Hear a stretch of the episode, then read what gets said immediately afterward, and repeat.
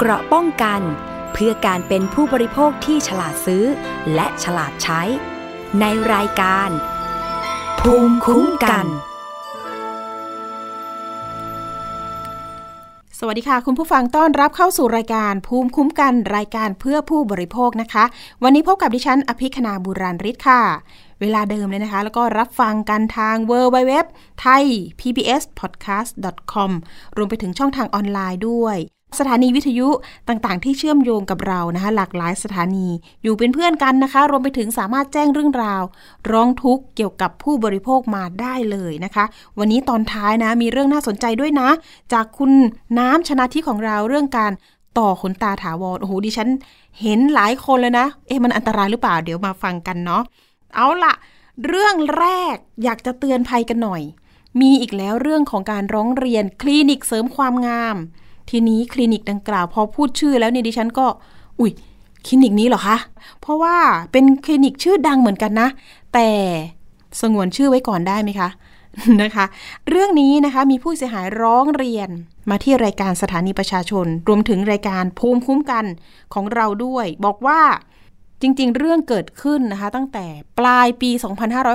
2564 เขาบอกว่านะคะไปทำฉีดฟิลเลอร์ที่ปาก เพื่อที่จะให้ปากเนี่ย เจ่อสวย เป็นกระจับ หรือว่าอวบอิ่มนะคะ ก็ไปฉีดฟิลเลอร์ที่ปาก ปรากฏว่าไปฉีดสักประมาณเดือนพฤศจิกายน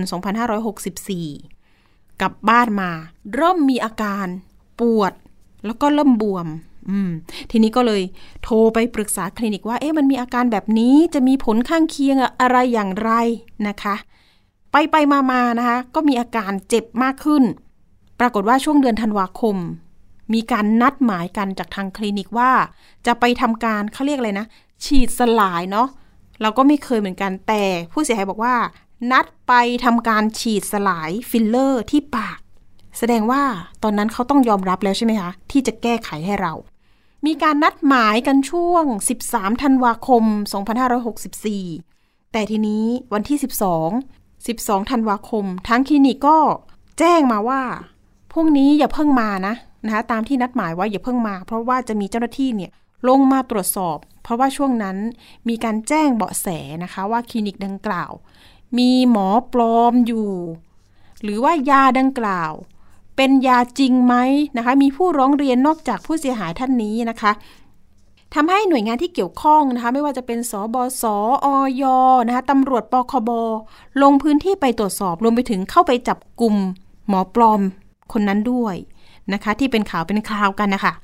น่าจะจำกันได้เนาะทีนี้จริง ๆ แล้ววันก่อนหน้านี้นะคะ ดิฉันเนี่ยแหละค่ะ เจอกับผู้เสียหาย 3 คน รวมไปถึงที่ปรึกษาทางด้านกฎหมาย มีการพากันไปที่กรมสนับสนุนบริการสุขภาพหรือว่าสบศกระทรวงสาธารณสุข รวมไปถึงออยด้วยนะคะ เพราะว่าผู้เสียหายยังคงติดใจแล้วก็ยังไม่ได้รับการเยียวยาจากทางคลินิกค่ะ มีผู้เสียหายท่านหนึ่งก็คือฉีดฟิลเลอร์ที่ปากแล้วปากเจ่อ ปากบวมนะคะ แล้วก็อีกท่านหนึ่งเขาบอกว่าไปฉีดหน้าใสมาสี่เข็ม หลังจากฉีดหน้าใสเขาบอกว่าปากเขาเบี้ยว ยิ้มไม่ปกติเหมือนเดิมคนนี้ไปทำการรักษาที่โรงพยาบาลข้างนอกแล้ว ตอนนี้ก็เป็นปกติแล้วนะคะ แต่ว่าเขาอ้างว่ายังไม่ได้รับการเยียวยาจากทางคลินิกเลย ในเรื่องของการไปแก้ไขที่โรงพยาบาลที่อื่น ก็คือจะมีค่าใช้จ่ายนะคะ ที่งอกเงยออกมา ทีนี้อีกท่านหนึ่งท่านนี้น่าเห็นใจค่ะ เป็นผู้ชาย ไปทำร้อยไหมนะคะ คุณคนนี้นะคะเขาบอกดิฉันว่าเขาไปเห็นในไลฟ์สดของเจ้าของคลินิกค่ะ มีการจัดโปรโมชั่นร้อยไหมราคาเท่าไหร่รู้ไหมคะ ราคา 4,440 40 บาทโดยประมาณแบบประมาณราคาก็ถูกอยู่นะคะ ทีนี้เขาก็เลยเหมือนกับว่า เอ้ยเขาก็ชอบแม่ค้าคนนี้อยู่นะ เขาชอบเจ้าของคลินิกคนนี้นะ ก็เลยน่าจะน่าเชื่อถือนะคะ ก็เลยอะราคาก็ได้โปรโมชั่นด้วย ไปลองทำดูนะคะ เขาเป็นผู้ชายนะแมนแมนนี่แหละ ไปร้อยไหม เพื่อที่จะให้หน้าเนี่ยเต่งตึง ปรากฏว่าคนคนนี้ ทำเสร็จแล้ว ปรากฏว่าหน้าเขามีอาการเอฟเฟกก็คือเริ่มปวดละ แล้วก็หน้าเนี่ยมีสัตว์กระตุก อันนี้ทำตั้งแต่ปลายปีที่ 2564 หน้ากระตุกค่ะคุณผู้ชมคุณผู้ฟังททีนี้ล่าสุดที่ดิฉันไปเจอกับผู้เสียหายนะคะ ปรากฏว่าเขาบอกว่ามันมีปลายไหมที่แทงทะลุออกมา ตรงใบหน้า ดิฉันก็ขอดูนะคะ ปรากฏว่าอุ้ยเจอจริง ๆ มันทะลุออกมาจริง ๆ คุณผู้ฟัง โอ้โห เป็นไหมเลยแล้วก็แข็งๆ แล้วก็ลองสัมผัสดูนะคะ แล้วก็ถามว่าเอ๊ะที่ผ่านมาเนี่ยคุยกับทางคลินิกกันมีการเบิกเขาเรียกเลยนะ ตกลงกันเบื้องต้นหรือยัง มีการไกล่เกลี่ยกันบ้างไหม ก็ได้ข้อมูลมาแบบนี้ค่ะทางคลินิกก็คือทางผู้เสียหายนี่แหละค่ะ ก็คือเชิญไปพบกับคุณหมอคืออีกโรงพยาบาลหนึ่งเลย คุยพร้อมหน้าพร้อมตากับคุณหมอที่เชี่ยวชาญ นะคะไม่ใช่ไม่ใช่คลินิกเลยนะคะ แต่แต่ตัวแทนคลินิกเนี่ยก็ส่งตัวแทนมาคุยเหมือนกัน คุณหมอบอกว่า ต้นตอตรงไหนยังไงที่ทำให้เราบาดเจ็บ เราผ่าออกเลยนะคะ ก็หมายถึงว่าผ่าเอาไหมนั่นออกเถอะ แต่ทางตัวแทนคลินิกบอกว่า นวดประครบแล้วไหมจะสลายไป ทีนี้ผู้เสียหายคนนี้ก็มองว่า เอ๊ะ ไม่มั่นใจอะค่ะ ไม่มั่นใจในตัวคลินิกเลยนะคะ ก็เลยไม่ได้ทำตามที่ ตัวแทนคนนั้นเนี่ยเสนอมานะคะว่าไปนวดสลายที่คลินิกนะ เดี๋ยวคลินิกทำให้ ตอนนี้ก็คือการตกลงในเรื่องการเยียวยาต่างๆ เนี่ย มันตกลงกันไม่ได้ อะทีนี้แหละค่ะ ก็เป็นปัญหาเอ๊จะทำยังไงดีหาคนกลาง ทีนี้เรื่องของการตรวจสอบคลินิกเมื่อปี 64 นะ ที่เล่าไป ก็คือเจอหมอปลอมจริงๆ มีการแอบอ้างนะคะเอาชื่อหมอจริงนี่แหละมาเป็นมาเป็นชื่อตัวเองนะคะ ตอนนี้ก็คือ อยู่ระหว่างการดำเนินคดีส่งฟ้องศาลทีนี้ส่วนตัวยาผู้เสียหายเนี่ยแหละค่ะ ก็ยังติดใจว่า หลังจากสบศออยเข้าไปตรวจสอบเนี่ย ปรากฏว่ามันมีผลจากสบศนะคะว่า ไม่พบยาที่ไม่มีออยก็คือแบบอะบริสุทธิ์ถูกต้องอะค่ะ สรุปง่าย ๆ ไม่ไม่เจอตัวยาที่ไม่ถูกต้อง ทีนี้ทำให้ผู้เสียหายล่ะค่ะ เกิดความสงสัยเพราะว่า เอ๊ะทำไม ตอนที่เขาจะไปแก้ไขหน้าค่ะ ทางคลินิกบอกว่าพรุ่งนี้ทางหน่วยงานจะลงพื้นที่มาตรวจทำไมเขารู้ก่อนนะคะทำให้พวกเขาเหล่านี้ผู้เสียหายเหล่านี้ ถูกปัดความรับผิดชอบหรือไม่ว่า ไม่มีตัวยาที่ไม่ถูกต้องนี่ สิ่งที่ฉันฉีดเข้าไปเนี่ย มันไม่ใช่สารอันตรายหรือเปล่า ตรงนี้แหละทำให้ผู้เสียหายก็เกิดข้อกังขามาเป็นปีกว่าแล้วนะคะ คุณฟัง เรื่องนี้ไม่ใช่เพิ่งเกิด ก็สะสมมาเรื่อยๆ ทีนี้ดิฉันก็ขอดูแผล นะคะ จะยกตัวอย่างคุณเอคนนี้แหละค่ะ ไปฉีดฟิลเลอร์ที่ปาก ก็ขอดูแผล ปรากฏว่าหมอที่โรงพยาบาลอีกแห่งหนึ่ง เขาก็ถ่ายถ่ายรูปไว้นะ ขณะที่ทำการผ่าตัด เขาระบุในใบรับรองแพทย์ว่า มีสิ่งแปลกปลอม อยู่ที่ปาก จะต้องผ่าตัดออกนะคะ แต่ตอนนี้เห็นว่ายังผ่าออกไม่หมด ก็ยังมีหลงเหลืออยู่นะคะ นี่แหละค่ะก็เป็น บาดแผลที่ผู้เสียหายเหล่านี้ เก็บมาตั้งแต่เป็นปีๆนะคะ ตอนนี้ก็ยังต้องการให้หน่วยงานที่เกี่ยวข้องนี่เลยค่ะ พิสูจน์ความจริงนะคะว่าเขาจะได้รับความเป็นธรรมไหมทางคลินิก จะออกมารับผิดชอบหรือไม่อย่างไร เดี๋ยวเรามีตัวแทนผู้เสียหายนะคะหนึ่งในสามคนนั้นก็คือคุณเอนะคะที่ไปฉีดฟิลเลอร์ที่ปาก สวัสดีค่ะคุณเอคะ สวัสดีค่ะ ค่ะ คุณเออยากจะให้เล่าหน่อยนะคะ ตั้งแต่เราไปเห็นนะคะ ว่า เอ๊ะ โฆษณาจากทางช่องทางไหนนะคะ เราทำไมสนใจไปทำที่คลินิกนี้คะ ค่ะ ก็ดูจากช่องทางการไลฟ์สดค่ะเป็นการไลฟ์สดขายคอร์สความงามค่ะ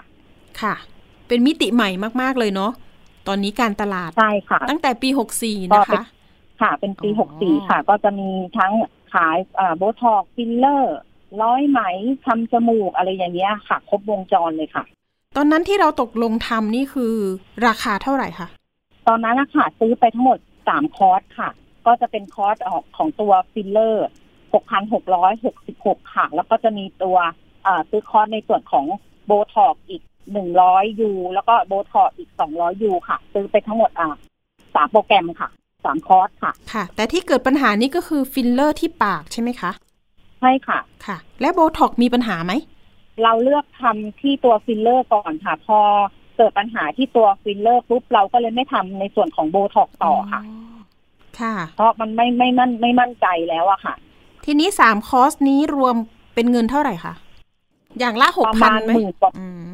ตัวตัวฟิลเลอร์หกพันหกร้อยหกสิบหกค่ะ แล้วก็คอร์สอื่น ประมาณก็รวมโบท็อกอีกสองสองตัวอีกสองคอร์สนี่ก็จะประมาณ หนึ่งหมื่นบาทแล้วกันค่ะอ๋อคร่าวๆนะคะ เพราะว่าค่ะค่ะคร่าวๆเนาะจ้ะดูแล้วก็ไม่ไม่แพงสักเท่าไหร่ ว่าอย่างนั้นเถอะใช่หรือเปล่าใช่ค่ะดิฉันไม่เคยฉีด ทีนี้พอเกิดค่ะปัญหาเนี่ยหมายถึงว่าฉีดไปแล้วประมาณทักกี่สัปดาห์ถึงจะไปเจออาการที่โอ้โหเริ่มปวด เริ่มมีอาการข้างเคียงอะค่ะ คือต้องต้องเท้าความก่อนว่าของของเคสของเราอะค่ะ ก็คือมีการฉีดสองครั้งคือครั้งแรกที่ไปฉีดเนี่ย เราไม่มีอาการ เปลี่ยนแปลงเลยค่ะ พอฉีดพอวันรุ่งขึ้นปุ๊บเนี่ยมันก็ยุบหายไปเลยอะค่ะ ไม่ไม่มีอะไรเกิดขึ้น เราก็เลยทักกลับไปที่ทางคลินิกก็คุยเอ่อพูดคุยกับแอดมินแล้วส่งปากเราอะกลับไปให้ทางแอดมินดูว่า เนี่ยมาไม่เห็นมันอวบอิ่มเหมือนตามที่ เอ่อโฆษณาเลยอะไรอย่างเงี้ยค่ะ มันมีอะไรผิดพลาดไหมอะไรเงี้ยก็ส่งปากไปให้เขาดูนะคะ แล้วเขาก็นัดเรากลับเข้าไปว่าให้ให้กลับไปให้คุณหมอดูค่ะ เราก็มีการเอ่อนัดกับคุณหมออีกรอบหนึ่งเพื่อที่คุณหมอก็เลยบอกให้เราอะกลับเข้าไปเพื่อที่จะเข้าไปฉีดเพิ่มค่ะ หมอจริงใช่ไหมของคุณเออะค่ะ ค่ะของของของเอคือหมอจริงค่ะอ๋อก็มีการนัดฉีดเพิ่มครั้งที่สองซึ่งเราเราเห็นความแตกต่างนะเพราะมันมันเว้นได้แค่วันเดียวอะค่ะ มันก็เลยจำจำความรู้สึกแรกได้ว่าที่แรกอะเออหมอเขาจะฉีดยาชาก่อน และยาชามันยังไม่ทันออกฤทธิ์แล้วก็ฉีดตัวฟิลเลอร์เข้าไปมันก็แบบเจ็บจนน้ำตาเราไหลเลยนะคะ อ่า พอพอไปฉีดครั้งที่สองเนี่ยอ้าวทำไมมันไม่มีอาการเจ็บเลยคะทั้งที่ เอ่อตัวยาที่ฉีดเข้าไปมันเยอะกว่า เพราะที่รู้ว่าเยอะกว่า คือเราสามารถจับแล้วเราเจอก้อนต่างๆ ที่ที่เอ่ออยู่ในปากเราแต่ครั้งแรกอะค่ะอ่ามันไม่เขาเรียกอะไรมันมันได้แค่บวมแล้วก็ชาพอหมดฤทธิ์ยาชามันยุบหายไปอืมแต่ครั้งที่สองอยู่เป็นอาทิตย์เลยค่ะ ความบวมแล้วก็ อ่าตัวเราจับ เจอก้อนของตัวฟิลเลอร์อยู่ในปากบนทั้งปากล่างเราแล้วก็ช่วงเอ่อมุมปากทั้งสองทั้งสองของเราค่ะ ค่ะ บวมหนึ่งอาทิตย์แล้วหลังจากนั้นล่ะคะ พอหลังจากที่เอ่ออาการบวมอ่าหายไปอะค่ะ เราเลยเห็นรูปปากของเราอะมันผิดรูปค่ะอืมมันเบี้ยวแล้วเวลาพูดอะค่ะ คือปากมันจะเบี้ยวแล้วก็เป็นแผลที่มุมปาก แล้วก็มีอาการชาค่ะ เราก็คิดว่าโอ้คงเป็นเรื่องปกติแบบ เป็นอาการแบบเออมันคงเดี๋ยวคงหาย แล้วก็คิดแบบในทางที่คิดนั่นคือผลข้างเคียงของของที่เราไปทำมาเป็นปกติอะไรอย่างเงี้ยค่ะ หลังจากนั้นระยะเวลานี้ทิ้งช่วงไปแค่ไหนถึงแบบ เอ้ย มันไม่ไหวละ แผลต่างๆคืออัอันนี้มันหายไหมคือไม่หายค่ะอืมจนเราเราเราเห็นว่ากลุ่ม Line Open Chat มีการแบบคนเข้าไปในนั้นค่อนข้างที่เยอะเพื่อที่จะขอคืนคอร์สอะไรอย่างเงี้ยเราเลยเข้าไปอยู่ในกลุ่มนั้น แล้วพอในกลุ่มนั้นนะคะ ก็จะมีคนที่เกิดปัญหามากมาย ไม่ว่าจะเป็นการที่แบบจองคิวไว้แล้วไม่ได้ทำแล้วก็มีผู้เสียหายมากมายที่เกิดเอ่อปัญหาตรงนั้นตรงนี้คือเข้ามาพูดคุยแลกเปลี่ยนในนั้น ซึ่งเราก็เป็นหนึ่งในนั้นที่พอเราเราเห็นปัญหาที่ปากของเราอะเราไม่รู้นะคะ ว่าตอนนั้นมันผิดปกติหรือมันปกติ เราก็เลยบอกว่าเนี่ยปากของเราเป็นแบบเนี้ยเราก็เลยส่งรูปปากของเราเข้าไปในกลุ่มไลน์ Open Chat ค่ะโอเพนให้แชททุกนี่คนคืที่ออยู่ในใครเป็นคนเปิดคะไปเจอได้ยังไง อยู่ในเพจเหรก็อคะคืหรือตว่าอนไงนั้นคือจะเป็นกลุ่มของผู้เสียหายท่านอื่น ๆ ค่ะอืมที่เขาต้องการขอเงินคืนค่าคอร์สคืน เพราะค่ะว่าแบบว่าคิวคือรันแบบ คือผู้ผู้มาใช้อ๋อบริการนะคะเยอะมากๆ จนแบบแอดมินคือบางคนเขาโอนเงินไปแล้วทำไมถึงไม่ตอบไม่อะไรอย่างเงี้ยค่ะ ทุกคนก็แบบร้อนใจบางทีหลายวันแล้ว บางคนก็แบบไม่อยากจะรอแล้วอยากจะเอาเงินคืนอะไรอย่างเงี้ยค่ะอืมแล้วก็ผู้เสียหายคนอื่นคือหมายถึงว่าทำแล้วก็แบบ เกิดเอฟเฟกต์อะไรเงี้ยก็คือเข้ามาแลกเปลี่ยนอยู่ในกลุ่มนี้โอ้ค่ะ กี่คนคะตอนนั้นประมาณสองพันเกือบสามพันคนเลยค่ะ เฮ้ย หลักพันเลยเหรอ เยอะจังเลย ใช่ค่ะ หลักพันเลย แล้วอย่างนี้คลินิกจะคือตอนโอ้โหดูแลไหวเหรอคะเนี่ยคือตอนนั้นก็คือจะวุ่นวายแล้วก็แบบแบบอืมอย่างของเคสเราอะค่ะ ถ้าแบบเป็นเคสไหนอย่างเงี้ยค่ะเขาก็จะมีแอดมินนะคะเข้ามาประกบอะไรแบบว่า อย่างอย่างเคสของเราคือมีส่งรูปปากไปปุ๊บก็จะมีแอดมินที่อยู่ในส่วนของเอ่อ คลินิกอะค่ะ ขอขอเข้ามาคุยเป็นการส่วนตัวเลยค่ะ ว่าอืมขอติดต่อเข้าไปนะถ้าเกิดปัญหาอะไรอย่างเงี้ยค่ะจะดูแลจะอะไรอย่างเงี้ยค่ะ ก็คือจะดูแลก็รับผิดชอบทักเข้ามาคุยส่วนตัวค่ะใช่ค่ะ แต่ทีนี้มันเกิดอะไรขึ้นเห็นว่ามีการนัดไปฉีดสลายฟิลเลอร์กันแล้ว แต่เห็นว่ามีปัญหาว่ามีเจ้าหน้าที่ใช่ค่ะลงตรวจสอบพอดีก็คืตนแรกเราก็คิว่าเออแบบ คือพอเราส่งรูปปากเข้าไปปุ๊บก็จะมีแอดมินของคลินิกอะค่ะติดต่อเราเข้ามา เราก็มีการพูดคุยกันว่าปัญหา ปากของเราเราเจอปัญหาแบบนี้แบบนี้แบบนี้นะ แล้วในขณะที่เรามีการพูดคุยในไลน์กลุ่ม Open Chat ค่ะ ก็จะมีน้องหนึ่งท่านที่กำลังนั่งรอคิวทำในคลินิกส่งตัว OPD ของตัวเองเข้ามาในกลุ่มนะคะอ่า OPD นั้นก็คือจะโทรเป็นเคสของน้องเขาทำสองเคสค่ะ เป็นฟิลเลอร์ที่ใต้ตา แล้วก็เป็นฟิลเลอร์ที่คางหรือปากอะไรสักอย่างนี่ยแหละค่ะมีมันมีฟิลเลอร์อยู่สองยี่ห้อ แต่ตัวฟิลเลอร์ที่ของ ออชื่อยี่ห้อได้ไหมคะอืมอย่าเพิ่งดีกว่า เซฟก่อนก็เซฟเป็นก่อนเออเป็นเป็นฟิลเลอร์กล่องสีดำอะค่ะอืมแล้วก็มีมีตัวสติ๊กเกอร์ออกมาว่าเป็นเอ่อรุ่นของ lidocaine ซึ่งณตอนนั้นนะคะยังไม่ผ่านอย.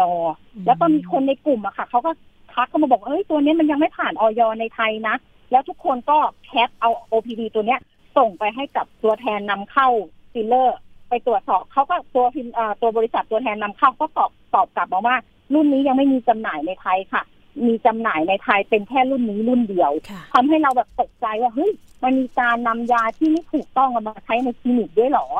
เออเราก็มีการพูดคุยกับเอ่อแอดมินที่โทรมาคุยกับเราเราก็ส่งใบเด้วยเขาดูว่าเนี่ยมันมันเกิดเหตุการณ์แบบนี้มันเนี่ยมันคืออะไรตอบเรามาหน่อยว่าของเราอะ เราใช้อะไรฉีดเข้าไปในปากเราเขาก็บ่ายเบี่ยงที่จะไม่ตอบเขาก็บอกว่าเอ่อก็ใช้แต่ของจริงนั่นแหละค่ะ อะไรอย่างเงี้ยค่ะของผ่านถูกต้อง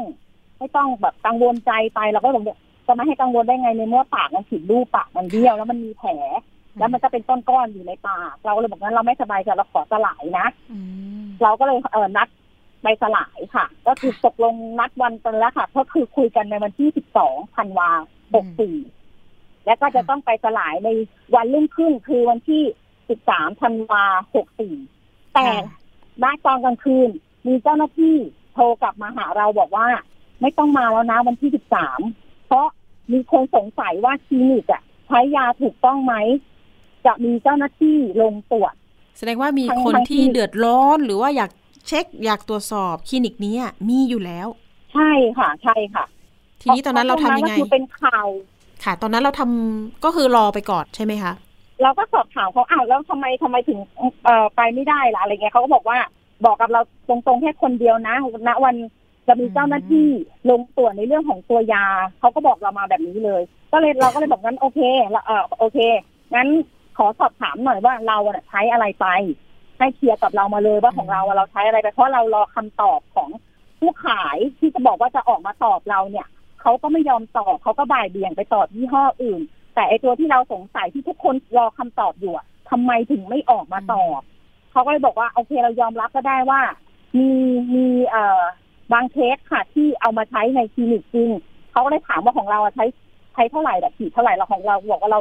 เราฉีดหกพันหกร้อยหกสิบบอกอ๋องั้นไม่ใช่ของตัวเองก็คือใช้ถูกต้อง จะมีแค่เคสหนึ่งหมื่นเจ็ดพันห้าร้อยที่ทำสองอย่าง ที่ใช้ตัวยาที่มียาชาเพราะหมอบอกว่าฉีดแล้วได้ประสิทธิภาพมากกว่า เราก็เลยย้อนถามไปว่าอ้าวก็ในเมื่อตัวที่มียาชามันยังไม่ผ่านออยแล้วทำไมถึงเอามาฉีดเขาก็บอกก็หมอบอกว่ามันได้ประสิทธิภาพมากกว่า เขาก็ยอมรับตรงๆเลยค่ะว่า มันไม่ผ่านออยเขาก็ไม่รู้เหมือนกันว่าหลงเอามาใช้ในคลินิกได้ยังไง แต่หมอรู้หมอเป็นคนฉีดแล้วหมอท่านนี้ก็คือเป็นหมอท่านเดียวที่ฉีดให้กับกับเราค่ะ ทีนี้ค่ะหลังจากนั้นพอเราไม่ได้ไปฉีดสลายที่นี่เห็นบอกน้องเอเนี่ยไปติดต่อโรงพยาบาลแห่งหนึ่งที่เป็นระดับมีอาจารย์หมอแหละ ตอนนั้นนี่คุณหมอที่โรงพยาบาลแห่งใหม่เขาวิเคราะห์ยังไงบ้างเขามีการผ่าตัดเอาออกให้เราแล้วใช่ไหมคะ มีการ ลงบันทึกในใบรับรองแพทย์ว่ายังไงบ้างคะต้องต้องเล่าก่อนอย่างนี้ค่ะ พอหลังจากวันนั้นนะคะเราต้องการแก้ไขปากเราเราก็เลยขอไปสลายที่อื่นโดยโดยให้ทางอืมคลินิกอะเอ่อออกเอกสารเหมือนสัญญาบอกมาว่ายอมให้เราไปสลายที่อื่นนะเพราะเราต้องการเอ่อสลายออกอย่างเร่งด่วนเรากลัวเอฟเฟกต์ที่เกิดขึ้นกับเราค่ะเขาโอเคยอมเขาก็ทำสัญญามาให้ เราก็เลยเลือกเอ่อสลายที่คลินิกคลินิกหนึ่งก็คือนัดไปสลายอะอาทิตย์ละหนึ่งเข็ม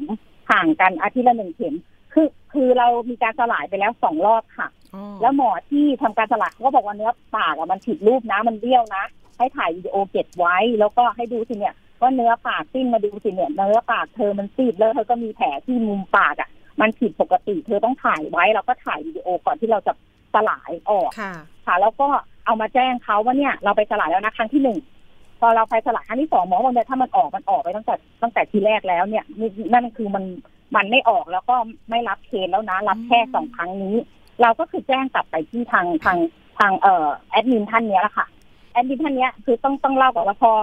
บอกในเรื่องของเจ้าหน้าที่ลงตรวจเนี่ยเขาเขาเขามาบอกเราทีหลังว่าเขาเป็นปลอมตัวเอ่อเป็นปลอมปลอมตัวมาเป็นแอดมินแต่จริง ๆ แล้วเขาเป็นผู้บริหารแล้วเขาก็บอกชื่อเรามาเราก็ส่งเรื่องให้เขาไปว่าเนี่ยมันไม่สลายนะ แล้วคุณจะรับผิดชอบ กับเราเอ่อต่อเนื่องอะไรยังไงเนี่ย เห็นไหมว่ามันไม่สลายจนเราเอาพวกใบรับรองรับรองแพทย์ส่งให้เขา แล้วก็รีบไปติดต่อที่โรงพยาบาลเอกชนในกรุงเทพอีกหนึ่งที่ซึ่งเป็นอาจารย์หมอเลยค่ะ เราก็ถามเขาว่าคุณหมอแล้วก็ไปเล่าให้เขาฟังเขาก็ถามว่า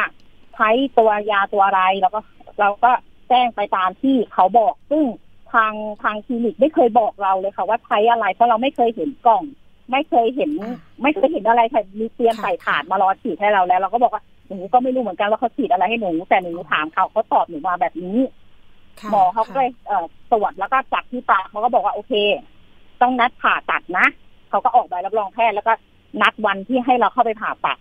เราก็เอามายื่นกับทางคลินิกว่าเขาหมอคุณหมอท่านนี้วินิจฉัยแล้วนะว่าเป็นการนัดผ่าตัดนะ เพราะว่าผลของการสลายสองครั้งแล้วมันมันไม่สลายนัดอะผ่เราก็ตัดกลับมาค่ะค่ะแล้วก็เอ่อ ส่งไปให้เขาก็ตอนแรกเขาต้องมีการนัดเจรจานู่นนี่นั่นค่ะ นัดเจรจาต่อหน้าร้อยเวรค่ะ ก็ตกลงกันที่แรกว่าทางคลินิกจะรับผิดชอบแต่ขอเป็นการแบ่งรับผิดชอบ ระหว่างคลินิกกับคุณหมอ แต่คุณหมอบอกว่าไม่รับผิดชอบในอีกครึ่งหนึ่งเพราะว่าเราไม่ใช่เจ้าของ OPD ที่เป็น OPD ที่หลุดออกมาที่มันไม่ผ่านออยเขาเลยบอกว่าเขาไม่รับผิดชอบตรงนั้นเพราะเขาเคลียร์กับเจ้าของ OPD ไปเรียบร้อยแล้ว เหมือนหมก็อเอ่ออ่าเงียบหายกันไปสักค่ะพักหนึ่งเลยค่ะ เพราะช่วงนั้นก็เป็นเอ่อเกิดเหตุของโควิดด้วย ก็ทิ้งระยะเวลาไป ตอนนี้วันนั้นนะคะที่เข้าไปตรวจกับโรงพยาบาลหนึ่งอะค่ะ เพราะว่าเราอยากฟังผลของหมอท่านอื่นด้วยว่าเขาจะวินิจฉัยเหมือนกันไหมอะไรอย่างเงี้ยค่ะ เราก็เลยเลือกไปที่โรงพยาบาลของรัฐ และเลือกที่เป็นอาจารย์หมอเลยค่ะที่ทำเกี่ยวกับปากแกว่งเพดานโหวโดยเฉพาะเลยเพราะว่าเรากลัวว่า ผ่าตัดออกมาเราหรืออะไรอย่างเงี้ยเรากลัวปากเราผิดรูปอะค่ะ เพราะมันเสี่ยงต่อการแบบเสียโฉมอย่างเงี้ยค่ะ เราก็เลยไปต่อคิวขอคำปรึกษา แล้วก็แจ้งหมอเข้าไปหมอเขาก็วินิจฉัยออกมาเหมือนเดิมค่ะว่าต้องผ่าออก ก็คือไม่สามารถฉีดสลายสารดังกล่าวใช่ให้หายไปได้เนาะใช่ค่ะอืมใช่ค่ะ เวลาเราเหลือน้อยลงทุกทีอยากจะให้อัปเดตเรื่องที่เราล่าสุดเลย ไปยื่นที่ปคบ มีความคืบหน้ายังไงไหมคะ ไปในส่วนของบคบวันนี้ค่ะ ก็ก็เอ่อให้เขาตามในเรื่องของเออตัวยาค่ะ แล้วก็ OPD ย้อนหลัง ซึ่งก่อนหน้านี้ค่ะ เราเคยไปตามที่สบสแล้วอืมแล้วก็เอ่อที่ออยแล้วก็คือ เรายังไม่ได้คำตอบที่ชัดเจนค่ะแล้วก็เอ่อยังไม่รู้ว่าคำว่าเจ้าหน้าที่ลงตรวจอะเป็นเจ้าหน้าที่ของหน่วยงานไหนที่จะลงตรวจ เพราะ เราก็มีความคาใจในส่วนที่ว่าทำไมการลงตรวจคลินิกเนี่ยทำไมเจ้าหน้าที่มันต้องเป็นการส่งไปตรวจ แต่ทำไมคนของคลินิกรู้ก่อน ผู้บริหารคลินิกรู้ก่อน แล้วมันจะเจอในสิ่งที่มันผิดกฎหมายเหรอเพราะเขาเอาตัวที่ประกาศของสวสออกมาเป็นหลักฐานว่าคลินิกเขาถูกต้องร้อยเปอร์เซ็นไม่มีอะไรที่ผิดปกติ ไม่มีตัวยาที่ไม่ผ่านออยเหมือนที่เราเข้าใจอย่างเงี้ยค่ะค่ะเราก็เลยมาส่งให้ ส่งเรื่องเนี้ย ไปที่บคบว่าช่วยตรวจสอบ OPD ย้อนหลังให้เราหน่อย ซึ่งเราอะขอดูประวัติการรักษา เพื่อที่หมอเขาจะต้องเอาไปรักษาเราเนี่ยว่าตกลงอะฉีดอะไรเข้าไปในร่างกายเราตั้งแต่เดือนพฤศจิกาเราไม่เคยได้ตรงนั้นเลย ไม่เคยเห็นหลักฐานตรงนั้นเลย แล้วก็ขอประวัติในการซื้อยาทั้งหมดว่าเป็นอืมจากที่ไหนอะไรอย่างเงี้ยค่ะ ทางบคบเขาก็รับปากว่าเขาจะอ่าหาข้อมูลตรงนี้มาให้ค่ะ วันนี้ก็ไปพูดคุยพร้อมกันเนาะมีพันตำรวจเอกสุพจน์พุ่มแย้มนะคะ ท่านเป็นผู้กำกับการ 4 บกปคบก็บอกว่าเดี๋ยวยังไงจะต้องออกหนังสือนะคะไปที่คลินิกดังกล่าว ซึ่งตอนนี้เห็นว่ายังมีการเปิดอยู่หนึ่งคลินิก ส่วนคลินิกที่ผู้เสียหายนะอย่างคุณ A คุณ B คุณ C เนี่ยไปใช้บริการเนี่ยปรากฏว่าปิดสาขาไปแล้ว ไม่เป็นไรใช่ค่ะปิดไปแล้วเรื่ทั้องงนี้สองสาขาเลยค่ะอ่าทิ้งท้ายหน่อยคุณเอเวลาเหลือน้อยอยากให้คุณเอเนี่ย เตือนภัยผู้บริโภคกันหน่อยเรื่องของไปเสริมความงามกับคลินิกต่างๆอะค่ะ คุณเอคะก็ต้องเลือกเอสถานที่ที่ไว้ใจได้คำว่าไว้ใจได้ก็คือสามารถตรวจสอบได้ค่ะว่าเปิดถูกต้องไหมและที่สำคัญจะฉีดอะไรเข้าไปในร่างกายค่ะ ถ้าเขาไม่ให้ดูกล่องอหาที่มาที่ไปไม่ได้ ไม่ต้องไปเกรงใจใครไม่ต้องไปเกรงใจเขาค่ะ ก็คือต้องเอากล่องเอาขวด เอาทุกสิ่งทุกอย่างที่เราเสียเงินไปอะค่ะ เอากล่องเอาหลักฐานกลับมาแล้วเอามาตรวจเอามาเช็ค ทุกครั้งค่ะว่าสิ่งที่เราฉีดเข้าไปในร่างกายเราเนี่ย มันมันเอ่อถูกต้องมันผ่านออยไหมอะไรอย่างเงี้ยค่ะค่ะมันคือสิ่งสำคัญเลย เพราะว่าถ้ามันเกิดเอ่ออะไรเอฟเฟกขึ้นมาเนี่ย เราจะได้รู้ว่าเราฉีดอะไรเข้าไปอืมและคุณหมอที่ทำการรักษาเราต่อไปเนี่ย เขาจะได้แก้ปัญหาให้เราได้ทันท่วงทีค่ะ ค่ะโอ้โหนี่เป็นข้อมูลที่ดีมาก ๆ เพราะว่าดิดิฉันเคยไปเจอรีวิวคลินิกแห่งหนึ่งเหมือนกัน คุณหมอออกมาเตือนภัยเหมือนกันว่า ต้องให้เจ้าหน้าที่คลินิกอะค่ะ เอาทั้งหลอด เอาทั้งกล่องยี่ห้อต่างๆ เนี่ยมามาโชว์ให้เราดู ไม่ใช่เอาใช่ค่ะแค่เข็มนะคะไม่รู้ข้างในเป็นน้ำเกลือน้ำเปล่าหรืออะไรก็ไม่รู้มาฉีดให้เราถูกต้องไหมคะ ใช่ค่ะ อันนี้คือสิทธิผู้บริโภคที่จะต้องรู้ ยังไงเป็นกำลังใจให้คุณเอนะคะ แล้วก็เดี๋ยวเราตามกันต่อในเรื่องนี้ว่า จะมีข้อสรุปอย่างไรกันบ้าง แล้วก็เดี๋ยวจะมาอัปเดตให้กับทางรายการภูมิคุ้มกันของเรานั้นได้รับทราบกัน วันนี้ขอบคุณคุณเอนะคะ ที่มาเตือนภัยกันนะคะ สวัสดีค่ะ สวัสดีค่ะ นี่ก็เป็นข้อมูลที่น้องเอเนี่ยเจอมานะคะ แล้วก็อยากจะให้เป็นเคสตัวอย่างนะคะ ให้กับคนที่ไปเสริมความงามเนาะ เอาละไปเรื่องที่สองกันหน่อย เรื่องนี้ดิฉันก็ลงพื้นที่เอง ปรากฏว่าได้รับเรื่องร้องเรียนจากชาวต่างชาติคนหนึ่ง เขาเป็นนักธุรกิจชาวอังกฤษนะคะ วัยเกษียณแล้วค่ะคุณผู้ฟัง อายุประมาณ 70 ปีละ ไปซื้อคอนโดมิเนียมที่สมุย จังหวัดสุราษฎร์ธานี จริง ๆ ซื้อตั้งแต่ปี 2559 ตอนนี้ผ่านมา 7 ปีแล้วค่ะ ปรากฏว่าตอนซื้อค่ะมีการโฆษณาว่า มีเอกสารโฉนดเนี่ยมอบให้เลยนะคะ แล้วก็รวมไปถึงซื้อคอนโดของเขาเนี่ยห้องชุดของเขาเนี่ยคือไม่ต้องไปเสียภาษี ไม่ต้องไปยุ่งยากในเรื่องเอกสารนะคะทางคอนโดมิเนียมจะบริการนะคะให้กับทางลูกค้า ปรากฏว่าผ่านมา 7 ปีนะคะ นักธุรกิจคนนี้ก็พยายามขอเอกสาร กรรมสิทธิ์ในที่ห้องชุดของเขาเนี่ยแหละค่ะ ปรากฏว่าไม่ได้สักที ล่าสุดต้นปีนี้เองนะคะเพิ่งแต่งตั้งที่ปรึกษาทางด้านกฎหมาย ซึ่งจริง ๆ แล้วชาวต่างชาติเนี่ย บางทีเขาก็ไม่ได้รู้กฎหมายไทยนะคะว่า เอ๊ะมันจะยังไงนะคะจะถูกหลอกไหมตอนนั้นเขาบอกว่าเขายังไม่มีที่ปรึกษาเลย ล่าสุดมีการบอกกล่าวให้ทางฝ่ายกฎหมายของเขานี่แหละค่ะ ไปสืบค้นหาข้อมูลหน่อย เพราะว่ามีชาวต่างชาติอีกหลายคน ที่ได้รับความเดือดร้อน แล้วก็ต้องการเอกสารสิทธิ์นี้ เพราะว่าจ่ายเงินไปหมดแล้วสองห้องนี้ที่นักธุรกิจซื้อเนี่ยก็เป็นเงินประมาณ 15 ล้านบาทแล้วนะคะ แต่ถ้ารวมๆกับผู้เสียหายรายอื่นๆ ถ้านับเป็นชาวต่างชาติตอนนี้ที่มีข้อมูลนะคะ ประมาณสัก 5 คน ความเสียหายเกือบเกือบร้อยล้านบาท โอ้โห เป็นยังไง เรื่องนี้มีการไปร้องเรียนที่สภาองค์กรของผู้บริโภคกันด้วย ค่ะ คุณพัทรกรที่ปุญญรัตน์เจ้าหน้าที่ศูนย์คุ้มครอง ผู้บริโภคแบบเบ็ดเสร็จสภาองค์กรของผู้บริโภควันนี้ พาผู้เสียหายไปร้องเรียนที่กองปราบปรามด้วย สวัสดีค่ะ คุณพัทรกรคะครับ สวัสดีท่านผู้ฟังแล้วก็สวัสดีน้องปริมครับค่ะพบกันอีกแล้วครับ เจ้าเดิมเจ้าเดิม ขอเรียกว่าพี่มิ้งละกัน พี่มิ้งพัทรกรนั่นเองครับวันนี้เห็น พาชาวต่างชาติไปร้องเรียนด้วยนะคะ เรื่องของปัญหาการซื้อห้องชุด เห็นว่ามีการโฆษณาจากทางโครงการใช่ไหมคะว่า คุณจะได้กรรมสิทธิ์ คุณจะได้เอกสารสิทธิ์ทันที อันนี้ข้อที่จริงเป็นยังไงคะเบื้องต้น ครับ จริงๆแล้วเนี่ยถ้าการซื้อขายที่มันเป็นปกตินะครับเวลาเราชำระเงินเสร็จสิ้นนะครับ ราคาสินค้าราคาคอนโดอาคารชุดแบบเนี้ยทันทีก็จะต้องไปจด เอ่อแล้วก็โอนกรรมสิทธิ์กันเลยที่กรมที่ดินเนาะเพราะว่าทางเอ่อทางมิสเตอร์เดวิดที่เป็นชาวต่างชาติท่านเนี้ยก็ชำระเงินไปแล้วนะครับ สิ่งที่ควรจะเป็นในทางปกติก็คือหลังจากเอ่อซื้ออาคารห้องชุดตามสัญญาซื้อขายแล้ว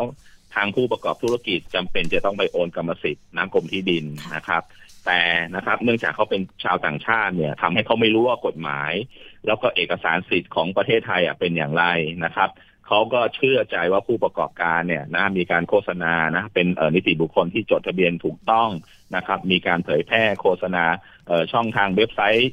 ต่างๆนะครับค่ะแล้วก็เข้าใจว่าเอกสารที่ผู้ประกอบธุรกิจเนี่ยเอามาแสดงนะครับ ในนั้นน่ะจะเขียนว่า Title Deal ก็หมายความว่าถ้าแปลเป็นภาษาไทยก็คือโฉนดที่ดินนะครับ แต่ว่าเป็นเอกสารที่ผู้ประกอบธุรกิจเนี่ยทำขึ้นมาเองเป็นภาษาอังกฤษ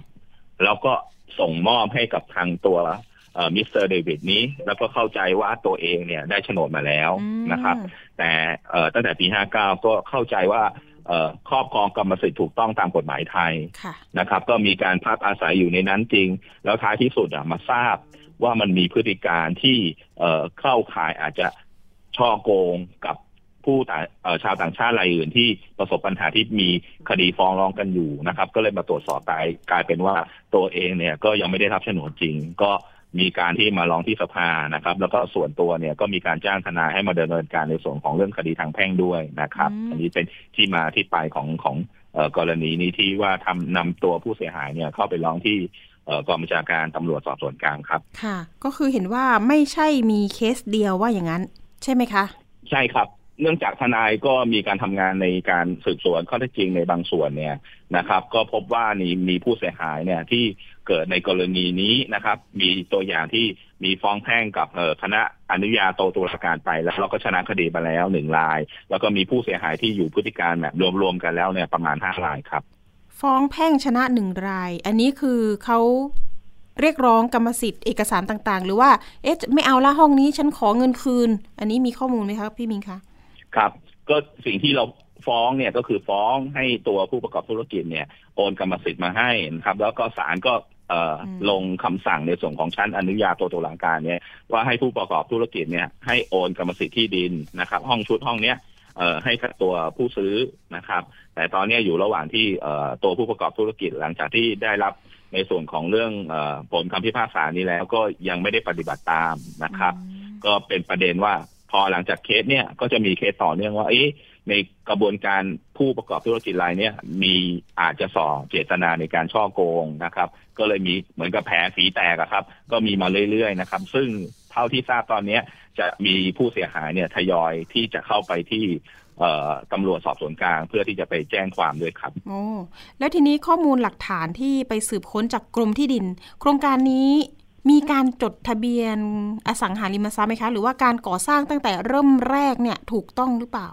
ในเชิงของเรื่องใบอนุญาตเท่าที่ตรวจสอบจากเอ่อข้อเท็จจริงจากฝั่งทนายของตัวผู้เสียหายเนี่ยนะครับใบอนุญาตก่อสร้างเบื้องต้นเนี่ยรอนี้เราเราเชื่อว่าเขาอาจจะมีการขออนุญาตก่อสร้างถูกต้องนะครับ แต่ในแง่ของการแบ่งโฉนดนะครับเอ่อหรือโฉนดที่จะเป็นของห้องชุดเนี่ย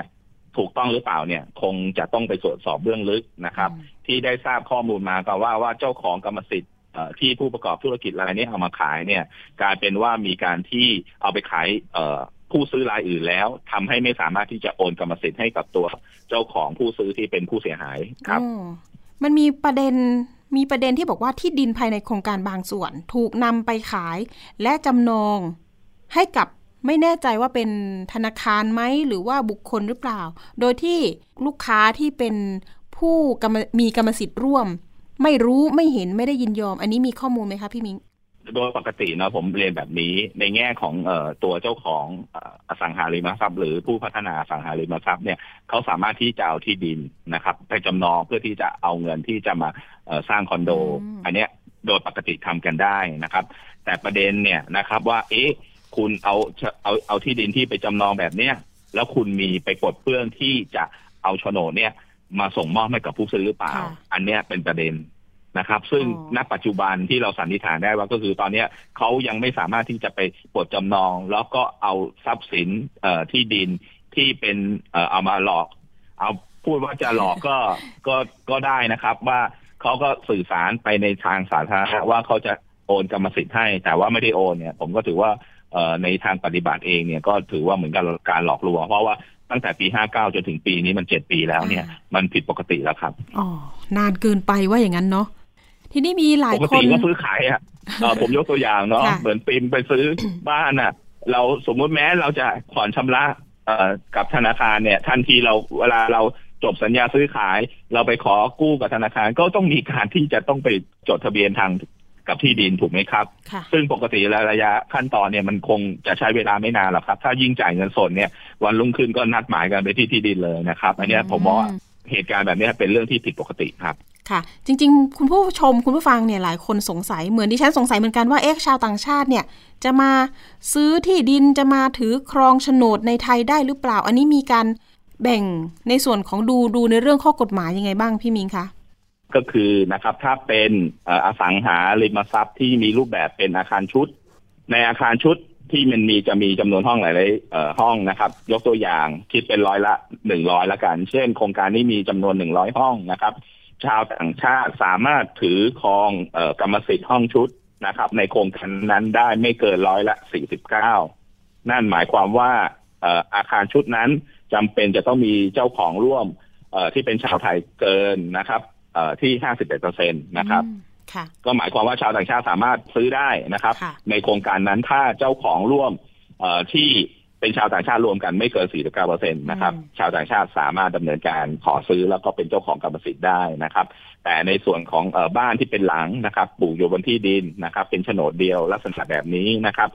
ตัวอาคารถือครองกรรมสิทธิ์ได้อืมแต่ว่าการที่จะ ขออนุญาตเป็นเจ้าของกรรมสิทธิ์ที่ดินต้องขออนุญาตอีกขั้นตอนหนึ่งกับเจ้าพนักงานท้องถิ่นครับ ก็จะมีขั้นตอนที่ยากขึ้นถูกไหมคะ ไม่ได้ว่าใช่ครับเอ้ยซื้อที่ดินเนี่ยใช่ครับจริง ๆ ยังไม่ได้ แต่ซื้ออสังหาริมทรัพย์คอนโดห้องชุดเนี่ยได้นะคะ ก็คือสามารถบนเงื่อนไขที่บอกครับได้กรรมสิทธิ์บนเงื่อนไขนะได้สามารถโอนเอกสารเขาเรียกว่ากรรมสิทธิ์โฉนดเนี่ยเป็นชื่อของมิสเตอร์เดวิดได้ว่าอย่างนั้นเถอะ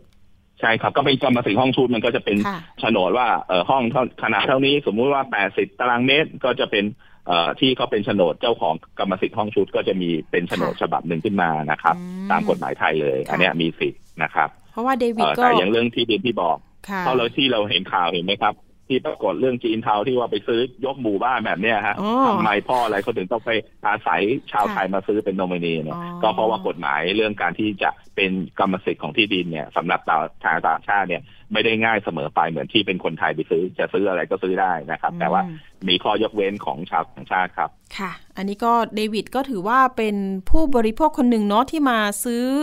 สินค้าในไทย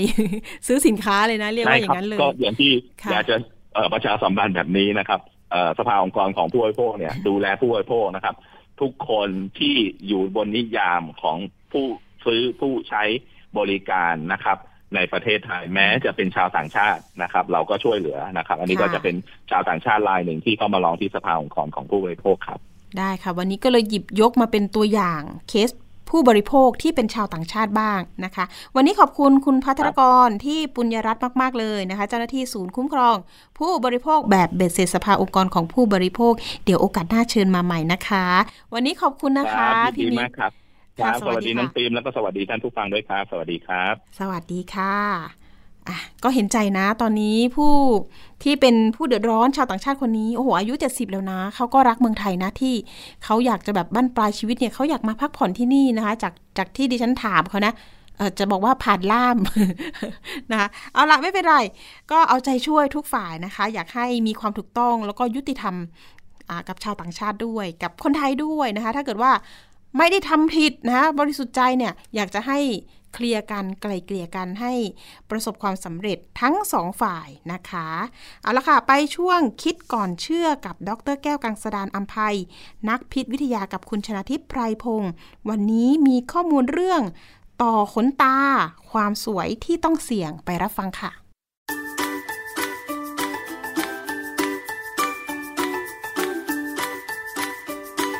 ช่วงคิดก่อนเชื่อ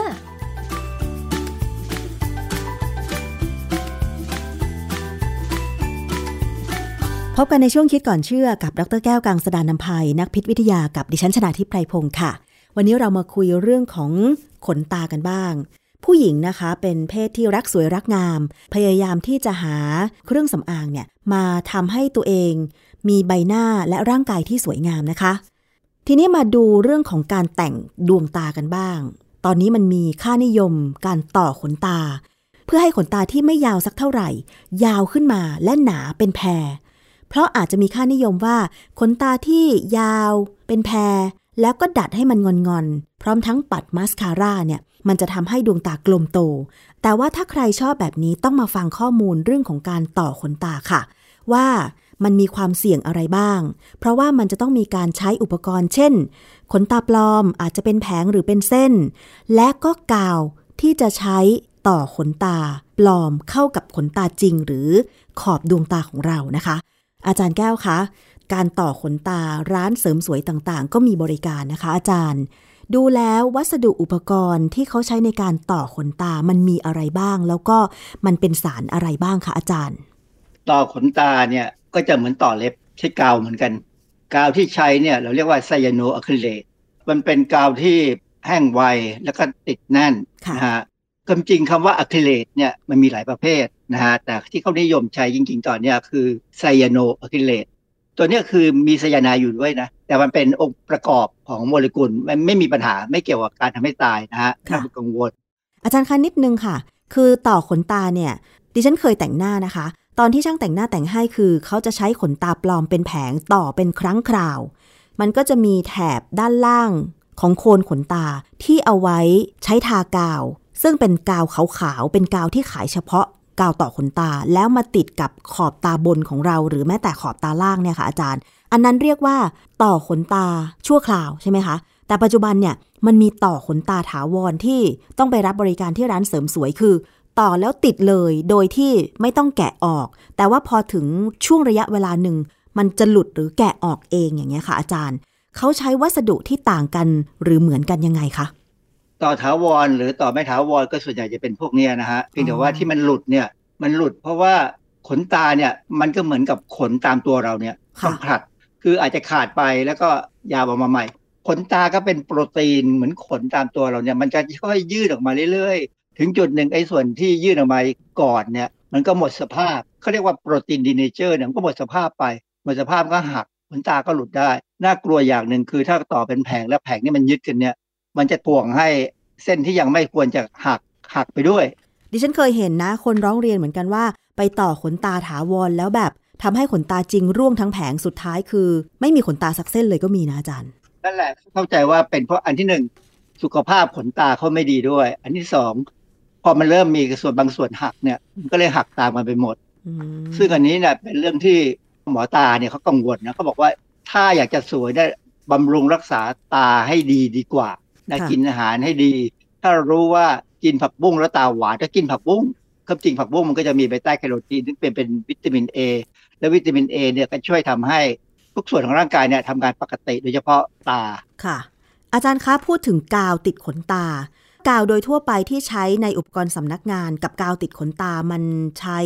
ส่วนประกอบเหมือนหรือต่างกันยังไงคะอาจารย์ กาวทั่วไปที่ใช้ในสำนักงานเนี่ยมีหลายอย่างนะบางอย่างก็เป็นแป้งเปียกธรรมดาก็มี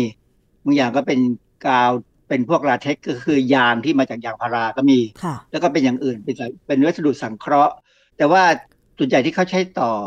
ตาเนี่ยพูดตัวง่ายๆคือมันคือกาวตาช้างอะแหละเอาเหรอหรือ crazy glue ในกาวตาช้างหรือ crazy glue ที่มีขายเนี่ยข้างในคือเมทิล2ไซยาโนอะคริเลตสารตัวเนี้ยพอเราบีบออกมาแล้วเนี่ย มันโดนความชื้น โดนความชื้นเข้ามันจะเกิดปฏิกิริยาโพลิเมอไรซ์คือ หนึ่งโมเลกุลมาต่อกันเรื่อยๆ กลายเป็นเป็นโมเลกุลยยาวๆ เป็นโพลิเมอร์ค่ะเป็นโพลิเมอร์แล้วก็แข็งแรง ระหว่างการเป็นโพลิเมอร์เนี่ยเขาก็จะเชื่อมประสานสิ่งสองสิ่งที่อยู่ใกล้กันให้ติดกันค่ะอืมเพราะฉะนั้นคุณเคยบีบกาวตาช้างหรือ Krazy Glue ไหมมันมีหลายยี่ห้อเนี่ยนะเคยบีบบีบแล้วมันมันมันจะแห้งเร็วมากใช่พอสองนิ้วของเราเนี่ยไปโดนกาวแล้วติดกันเนี่ย เราค่อยๆแกะออกรู้สึกยังไง เจ็บ เจ็บ นึกถึงหนังตาเราขนตาเราเนี่ย มันอยู่ตรงที่อ่อนมากเลยตาเนี่ยเป็นอวัยวะที่ต้องทนุถนอมมากค่ะๆเวลามันเกิดติดขึ้นมาหรือเกิดผิดพลาดขึ้นมาเนี่ยนะมันเจ็บแล้วมันอันตราย แล้วมันก็จะทำให้มีปัญหา กาวไซยาโนอะคริเลตเนี่ยค่ะอาจารย์ ที่บอกว่ามันแห้งเร็ว ในระหว่างที่มันมีปฏิกิริยาเคมีกัน มันก็ทำการเชื่อมประสานขนตาปลอมที่เอามาติดกับขนตาจริง ระยะเวลาในการแห้งของมันนี่ มันไม่นานนะคะอาจารย์ เพราะฉะนั้นเนี่ยคือ ถ้าสมมุติว่าเราเกิดผิดพลาดในการต่อขนตา มันมันจะทำให้เกิดอะไรขึ้นนะคะเออผิดพลาดถ้าไหลเข้าไปในตาก็ยุ่งเลย เพราะฉะนั้นเวลาจะต่อถ้าจะต้องต่อนะ ก็ต้องไปหาช่างที่เขามืออาชีพหน่อยที่เขาทำเป็นแล้วก็มีความระมัดระวังคือ ผมเคยดูรูปเนี่ยนะเขามีการลองลองขนตาด้วยแผ่นวัสดุที่ไม่ให้ทำให้เวลาต่อจะกาวคงไม่ไหลเข้าไปในตาได้ค่ะแต่ว่า ถ้ากาวไปโดนเปลือกตาเนี่ยก็อีกเรื่องหนึ่งนะก็อาจจะเจ็บบ้างเล็กๆน้อยๆคือความจริงพวกเนี้ยเวลามันแห้งแล้วเนี่ยเราเคลียร์ๆออก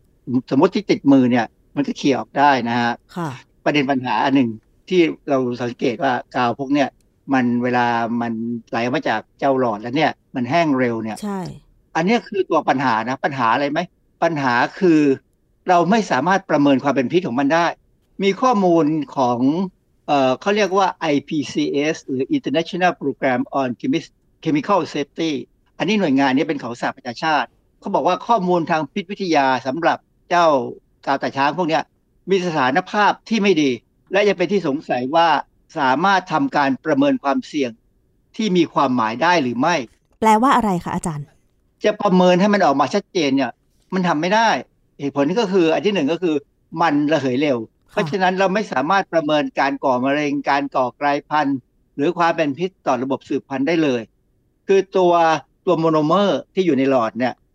มันดูอันตรายแหละนะไอตัวนี้สารอะไรก็ตามที่เป็นโมโนเมอร์เนี่ยส่วนใหญ่จะเป็นสารก่อมะเร็ง แต่เมื่อไหร่ก็ตามที่มันออกมาจากหลอดเนี่ย มัน polymerize คือมันรวมตัวกันเป็นโพลิเมอร์หมด มันไม่ได้ตัวนั้นอะ แล้วก็ประเมินไม่ได้ แล้วทีนี้สารที่เป็นโพลิเมอร์เนี่ยถ้าจะประเมินความเป็นพิษเนี่ยมันก็มักจะไม่แสดงอะไร เพราะมันเป็นโพลิเมอร์ ซึ่งมัน มันก็เหมือนพลาสติกอะค่ะพลาสติกยาวๆเนี่ยเราประเมินอะไรไม่ได้เหมือนกันนะ เพราะฉะนั้นสารที่เป็นโพลิเมอร์แล้วเนี่ยมันมักจะไม่ค่อยมีปัญหา แต่ตัวที่จะเป็นปัญหาคือโมโนเมอร์ก่อนที่จะเป็นโพลิเมอร์นะฮะค่ะ แล้วตัวที่บอกว่ามีปัญหาโมโนเมอร์ก่อนที่จะเป็นโพลิเมอร์นี่มันก่อปัญหาอะไรได้บ้างคะอาจารย์ในความเป็นจริงแล้วเนี่ยมันก็อาจจะทำให้เราเป็นมะเร็งได้หรือกลายพันธุ์ได้ เพราะว่าสารพวกเนี้ย บังเอิญเนี่ยมันไม่สามารถที่จะอยู่เป็นอิสระแบบชนิดที่ไม่รวมตัวกัน มันรวมตัวกันตลอดเวลา ถ้ามีความชื้น เพราะฉะนั้นถ้าจะประเมินจริง ๆ เนี่ยต้องใช้วิธีพิเศษ ซึ่งเขาก็ไม่ทำเพราะว่ามันไม่ไม่ใช่สภาพความเป็นจริงอะโอกาสที่มันจะเข้าไปในเซลล์เราก็ไม่มี แต่ว่าไม่สามารถบอกได้ว่ามันจะไม่ทำให้เราระคายเคืองหรือเป็นอะไรต่ออะไรนะค่ะคือการประเมินเนี่ยเออหน่วยงานทางด้านสุขภาพของอังกฤษเนี่ย เราเรียกว่า Health and Safety Executive อีกหน่วยงานหนึ่งคือ National Toxicology Program ของสหรัฐเนี่ยเขาสรุปว่าการใช้เอทิลไซยาโนอะคิเลตนั้นปลอดภัยและไม่จำเป็นต้องศึกษาเพิ่มเติม เหตุผลง่ายๆที่เขาที่เขาพูดอย่างนี้ก็เพราะว่ามันทำยากมันทำอะไรไม่ได้เลย เพราะฉะนั้นเนี่ยอาจารย์จะให้ข้อคิดยังไง ถ้าเกิดว่าจะเลือกในการต่อขนตาไม่ว่าจะเป็นแบบ ชั่วคราวหรือถาวร เพราะว่าชั่วคราวเนี่ยช่างแต่งหน้าก็มักจะต้องไปหาซื้อกาวสำหรับติดขนตาโดยเฉพาะ ซึ่งอันนั้นเนี่ยมันก็เหมือนกับกาวที่ติดขนตาถาวรใช่ไหมอาจารย์ มันก็ไม่ได้ต่างกัน แต่ว่าในการใช้จริงเนี่ยกาวที่ใช้ติดขนตาชั่วคราวเนี่ยแต่งหน้าวันเดียวติดขนตาวันเดียวก็คือดึงออกล้างออกได้เลย แต่ที่เขาโฆษณาบอกว่าเป็นติดขนตาถาวรก็คือโดนน้ำ ก็ไม่หลุดอย่างเงี้ยค่ะอาจารย์ เพราะฉะนั้นกาวมันต่างกันไหมมันต่างฮะถ้าถ้าล้างออกได้เนี่ยแสดงว่าต่างแล้วล่ะแสดงว่ามันต้องเป็นกาวที่เขามุ่งเน้นที่จะใช้วันเดียว ซึ่งอันนั้นเนี่ยเผลอๆกำลังใช้อยู่เนี่ย แล้วเหงื่อออกมากๆเนี่ย มันอาจจะหลุดก็ได้ค่ะแต่ว่าถ้าเป็นขนตาถาวรเนี่ยมันก็เหมือนกับเวลาเราติดอะไรก็ตามที่ใช้กาวตาช้างเนี่ย มันอยู่นานนะค่ะอยู่ได้นานพอสมควร เป็นเดือนประเด็นที่สำคัญคือก่อนที่จะ ต่อขนตาเนี่ยควรคิดถึงอันตรายที่พูดกันในเน็ตเนี่ยแม้กระทั่งร้านที่เขาติดขนตาของฝรั่งเนี่ยเขามีเว็บไซต์เนี่ยเขาก็อธิบายว่าโอกาสเป็นปัญหามันคืออะไรค่ะนะโดยสรุปแล้วเนี่ยเขาบอกว่าพอติดขนตาเข้าไปแล้วเนี่ยมันก็จะยาวใช่ไหมแล้วมันก็จะหนาใช่มันอาจจะเกิดการสะสมเชื้อโรค และสิ่งสกปรกขี้ผงมันลอยมาเนี่ยมันก็ติดขนตาเราเนี่ย ไม่รู้นะผมเคยดูรายการเกี่ยวกับสัตว์เนี่ยนะสัตว์บางอย่างเนี่ยอย่างเช่นจามารีหรืออูดเนี่ย ขนตาหนามากนะค่ะแล้วเห็นขี้ผงเนี่ยติดอยู่บนขนตาอูดเนี่ยอูดมันก็ทรมานนะเพราะว่ามันไม่ได้ล้างหน้าใช่ไหมมันไม่ได้ล้างหน้าหรืออาบน้ำถ้าเป็นมนุษย์เนี่ยอาจารย์ พอแต่งหน้าเนี่ย ส่วนมากนะ ถ้าแต่งหน้าเป็นประจำก็ต้องใช้น้ำมันหรือครีมสำหรับเช็ดเครื่องสำอางออกก่อน แต่ก็มีบ้างเหมือนกันที่ไม่ได้ใช้น้ำมันหรือครีมเช็ดเครื่องสำอางออก อันนี้หรือเปล่าที่อาจจะเป็นสาเหตุทำให้ ยังมีคราบสกปรกของเครื่องสำอางเก่า ติดค้างอยู่บริเวณเปลือกตาเลยทำให้ขนตานั้นสกปรกไปด้วยค่ะอาจารย์ คือเครื่องสำอางเนี่ยมักจะมีองค์ประกอบที่เป็นน้ำมันค่ะ เพราะว่ามันต้องทำให้ติดกับผิวเราได้นานพอสมควรนะซึ่งน้ำมันเนี่ยก็มักจะเกาะฝุ่นง่ายอืมเราสังเกตได้เลยว่า อะไรก็ตามอย่างล้อจักรยานเนี่ย อย่างเวลาใส่โซ่โซ่จักรยานเนี่ยเราจะหยอดน้ำมันใช่ไหมไม่ให้มันเป็นสนิม ใช่ ขี่ไปสักพักเลยขี้โครนขี้ฝุ่นมาติด ต้องคอยทำความสะอาดค่ะนะเหมือนกันอะแล้วของพวกเนี้ยถ้ามันเกิดกับหนังตาเราเนี่ยโอกาสจะเกิดอาการระคายเคืองอักเสบนะติดเชื้อเข้าตาเนี่ยก็เป็นไปได้นะฮะค่ะและที่สำคัญก็บอกว่าไอ้กาวพวกเนี้ยใช้ไปบ่อย ๆ เนี่ยทำให้ขนตาเนี่ยเปราะหักหลุดได้ง่ายนะอาจจะแพ้ทำให้เกิดรากขนตาฝ่อขนตาไม่งอกขึ้นมา คือต้องสังเกตนะว่าถ้าเราต่อขนตาไปแล้วเนี่ยไม่ว่าจะถาวรหรือชั่วคราวเนี่ย เรามีปัญหากับขนตามันบางไปเรื่อยๆหรือเปล่าค่ะ เพราะบางคนอาจจะติดการต่อขนตาถาวรไหมคะอาจารย์ เพราะว่าติดไปแล้วอยู่สองสามเดือนโดยที่ไม่ต้องมาต่อขนตาปลอมแต่ละครั้งที่มาแต่งหน้าอย่างเงี้ยค่ะอาจารย์ก็เลยต้องไปต่อขนตาถาวรเป็นประจำ ผมเจอข้อมูลหนึ่งที่หมอตาเนี่ยเขาให้ไว้นะเขาบอกว่า การติดขนตาปลอมบ่อยๆเนี่ย อาจจะก่ออาการอย่างนี้เช่น เปลือกตาอักเสบหรือหนังตาอักเสบ อีกอันนึงที่น่าสนใจ การงอกของขนตาผิดเพี้ยนไปจากตำแหน่งเดิม คือขนตามันปลอมมันยังค้างอยู่เนี่ย แล้วขนตาใหม่จะขึ้นก็ขึ้นไม่ได้ อาการขนตาคุดหรือขนตางอกผิดทิศทาง เพราะถูกกดทับจากขนตาปลอมเช่น งอกเข้าไปในตาทำให้เกิดอาการระคายเคืองตา มันเป็นเรื่องที่ทำร้ายตาเราเองนะ เพราะฉะนั้นคนที่ต่อขนตาเนี่ยนะถ้าจำเป็นต้องต่อเนี่ย ก็ให้คำนึงว่าเรามีหลังจากทำไปแล้วเนี่ย ตาเราผิดไปจากเดิมไหมค่ะและที่สำคัญคือร้านที่ต่อเนี่ยต้องระบายอากาศให้ดีนะ เพราะว่าเวลาเราบีบกาวตาช้างหรือกาว Krazy Glue ออกมาเนี่ยมันมีกลิ่นนะ เพราะมันมี solvent มีตัวทำละลายอยู่อืม solvent พวกเนี้ยอันตรายนะฮะต้องมีการดูดอากาศขึ้นให้ดีค่ะ solvent จะได้ระเหยไป อันตรายยังไงคะอาจารย์มันระคายเคืองมันเป็นสารที่พวกสารที่เป็น solvent ทั้งหมดเนี่ย เป็นสารที่ทำให้เกิดความระคายเคืองกับทางเดินหายใจนะค่ะเพราะฉะนั้นเนี่ยต้องระวังต้องระวังมากๆเวลาแม้กระทั่งการฉีดสเปรย์อะไรต่าง ๆ เนี่ยอะไรที่เป็นตัวทำให้เกิดการละลายได้แล้วพ่นออกมาเป็นฝอยหรือว่า อย่างเวลาเราใช้กาวต่างๆเนี่ยไม่ว่าจะเป็นกาวติดกระดาษ มันจะเป็น solvent ทางอินทรีย์ ซึ่งไอ้พวกเนี้ยก่อความระคายเคืองได้ง่ายค่ะ เพราะฉะนั้นอาจารย์คะความเป็นพิษของกาว ติดขนตาไม่ว่าจะเป็นแบบชั่วคราวหรือถาวรนนี่ย อาจารย์จะให้ข้อมูลเพื่อเตือนใจผู้บริโภคได้ยังไงบ้างคะประเด็นปัญหาคือเขาประเมินความเป็นพิษมันไม่ได้ เพราะฉะนั้นเขาก็บอกว่าก็ดูต่อไปแล้วกัน ว่าใช้ไปนานๆแล้วมันจะมีปัญหามีเคสออกมา มีกรณีอะไรไหมที่คนเป็นอะไรมากๆ แต่ที่เขาเห็นชัดๆก็คือมันเกิดอาการแพ้กัน มีปัญหากับเส้นขนตาที่จะงอกใหม่หรือว่าอยู่เก่าเนี่ยมีปัญหาพอสมควรในบางคนนะ ไม่ใช่ว่าทุกคน เพราะฉะนั้นถ้าคุณโชคดีไม่มีปัญหาคุณก็ใช้ไป ต้องประเมินตัวเองว่าเราเสี่ยงมากขนาดไหนค่ะถ้ามันเสี่ยงมากก็ปล่อยไปเถอะยังไงเราทำให้ตาสวยได้ด้วยการปล่อยกระแสสวยออกมาจากสายตาได้ ไม่ต้องไปให้มีขนตาหรือขนคิ้วอะไรมากมายหรอกแค่ตาที่เป็นประกาย แสดงความจริงใจเนี่ยผมว่ามันสวยๆค่ะ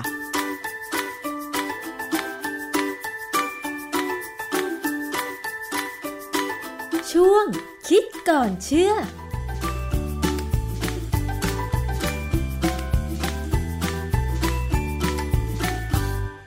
ขอบคุณข้อมูลจากคิดก่อนเชื่อมากๆนะคะ เป็นประโยชน์กับสาวๆ มากๆเลยนะคะ ตอนแรกดิฉันว่าจะไปต่อขนตาตอนนี้โอ้โห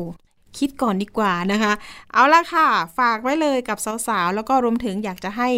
ศึกษาข้อมูลก่อนที่จะไปเสริมความงามกันด้วยนะคะ วันนี้หมดเวลาสำหรับอภิคณาบุราริศแล้ว เจอกันตอนหน้าวันนี้สวัสดีค่ะ ติดตามฟังรายการได้ที่เว็บไซต์ thaipbspodcast.com และ YouTube Thai PBS Podcast ฟังทางแอปพลิเคชัน Thai PBS Podcast Spotify Google Podcast Podbean SoundCloud และ Apple Podcast กดติดตามเป็นเพื่อนกันทั้ง Facebook Twitter Instagram และ YouTube Thai PBS Podcast แค่ฟัง ความคิดก็ดังขึ้น